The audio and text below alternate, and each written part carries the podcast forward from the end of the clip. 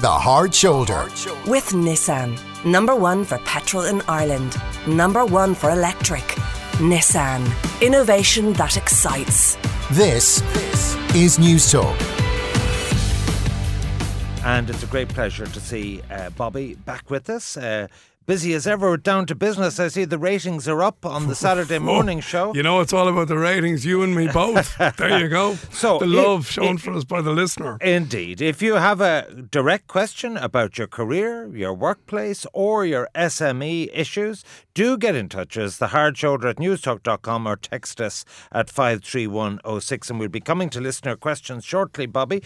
Um, tell me, um, th- this this chat in the UK about a sort of a four day week, um, the benefits of it, a SWOT analysis of it. Yeah. uh, is it good for the employee, Well, well- good for the employer? Well, let's just stand back for a second. There's been a number of bodies, uh, including the UK's trade union body, the TUC, uh, wanting businesses to consider this uh, four day week. Um, a company tried it in the a couple of companies have tried it in the UK.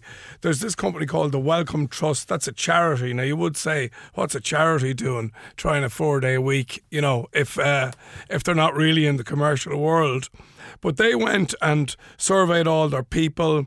Uh, brought in people to look at it, and eventually they're called the Wellcome Trust. They actually decided against it. There's another company then in Scotland, uh, a marketing company called Pursuit Marketing.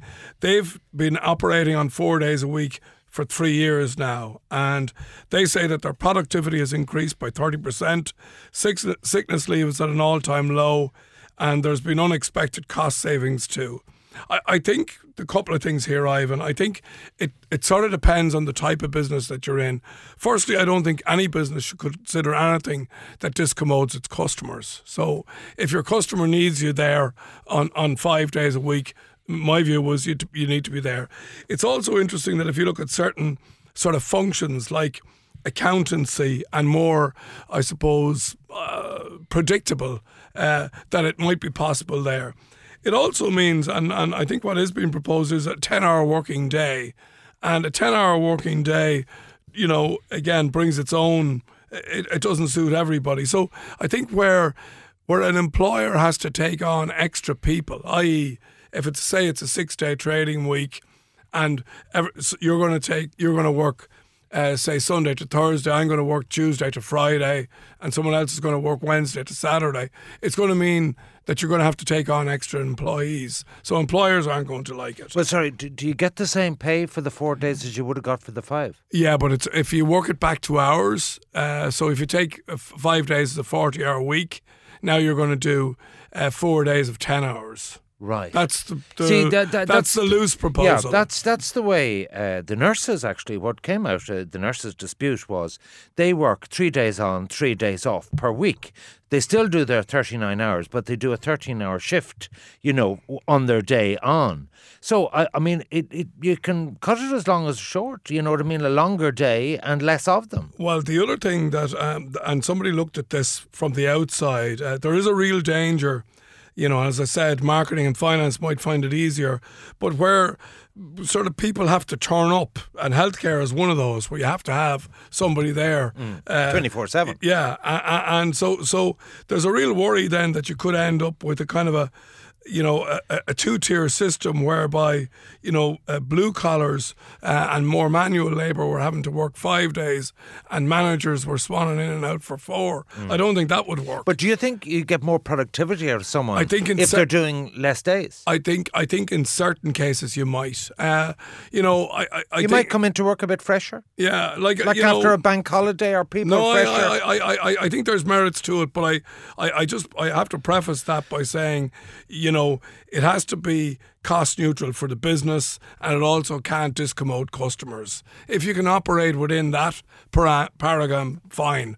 Um, just a couple of other things, just briefly on it. Um, it basically um, childcare could become more difficult because childcare facilities are generally set up for people who work nine to five, not people who work longer Sure, days. yeah, so, yeah, the so- collecting so, of there could be some so on, problems yeah. around Yeah. that. One uh, suggestion here is that you know it might be worth trialing in certain businesses, All right, without any real commitment. All right. Uh, Let's go to the listener queries. This is from Willie in Dublin. Hi, Bobby. I'm a warehouse supervisor in Dublin, married with two kids, and a quiet enough sort of chap. My problem is that one of my key lads is getting married. No problem. Myself and my wife are looking forward to the wedding. The problem is the stag. It's in Amsterdam, and all the team are going. I'm worried that things could get messy, and I'll be held responsible. However, I think a lot of the lads will think less of me if I cry off. Will I? Won't I? Willie or won't he, says Yeah. Willie. Yeah. Well, there, Willie. Now, uh, the easy thing to do here would be to say, I'm busy, I can't go. I, I actually think he should go, would be my view. I think he needs to have a, a, a, a quick chat with what he describes as the key lad here who's getting married. I think he needs to be very clear that he's going in a personal capacity, very clear that he doesn't buy any drinks or anything on behalf of the company so that it could be construed as a company event.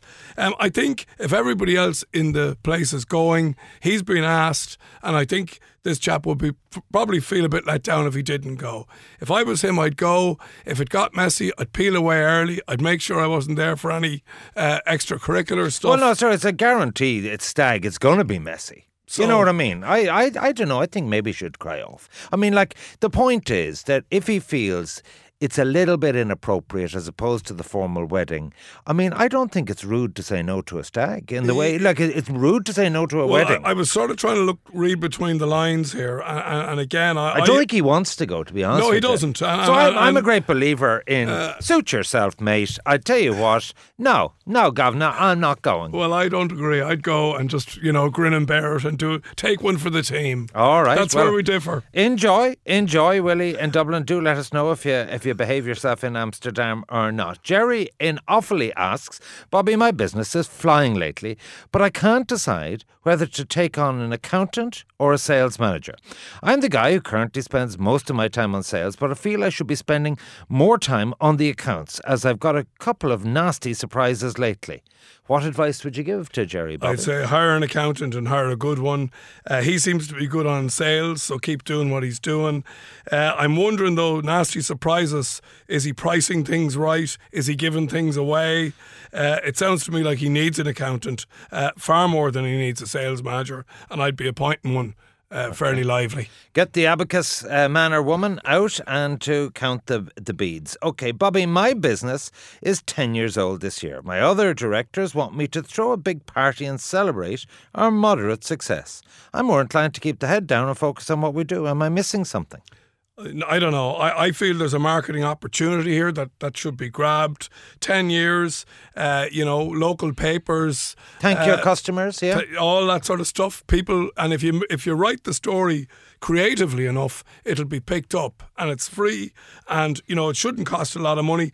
If he's very uncomfortable around it, I suggest that he should take in for a very limited period a marketing person or a PR person to guide him through the process. Yeah, But yeah. not- I, I, I think you're you're making the point to make it a corporate marketing event as much as a shindig. You know, big time. Like if this is about getting more sales and getting recognition and getting more people to know. But it, it's an ideal opportunity to mark something, and I'd be marking it on the basis that you're looking for more business, uh, not that it's kind of some kind of uh, you know pointless celebration. Okay, we'll take one more query. I'm a manager of a branch of a successful restaurant chain. My area manager is saying that my restaurant is not good on upselling. I don't want my staff bothering customers and trying to pressurize customers into buying something they don't want. What do you think of upselling, Bobby? Uh, I I believe in upselling with, with a caveat. Uh, upselling, you know, the the product that you're upselling has to have a clear relationship with the product that you're buying. I.e., you know, it, it needs like if if you're buying a burger and somebody says to you, "Would you like fries with that for an extra euro?" That's a no brainer. If I'm there at eight o'clock in the morning and somebody's trying to sell me uh, a dessert or a bar of chocolate with a coffee, I'm saying, why are you doing this? And, and, you know, staff will feel uncomfortable around the proposition if the proposition isn't right. I also think if you're upselling, that the upsell needs to offer extreme value for the customer. So there, it needs Get to another be, cup of coffee for a Yeah, half price So it needs like to that. be yeah. it needs to be meaningful from a value perspective. But uh, I'm a great believer in it. But you know, I often and I, I get what this guy is saying. You often get it done badly where the staff hate doing it, and it irritates the hell out of the customer, and then it's bad. Sound advice. And don't forget, you can hear more from Bobby Kerr on News, Court, News Talk's dedicated business show, Down to Business, every Saturday morning. Bobby, as always, thank you. Thank you, Ivan.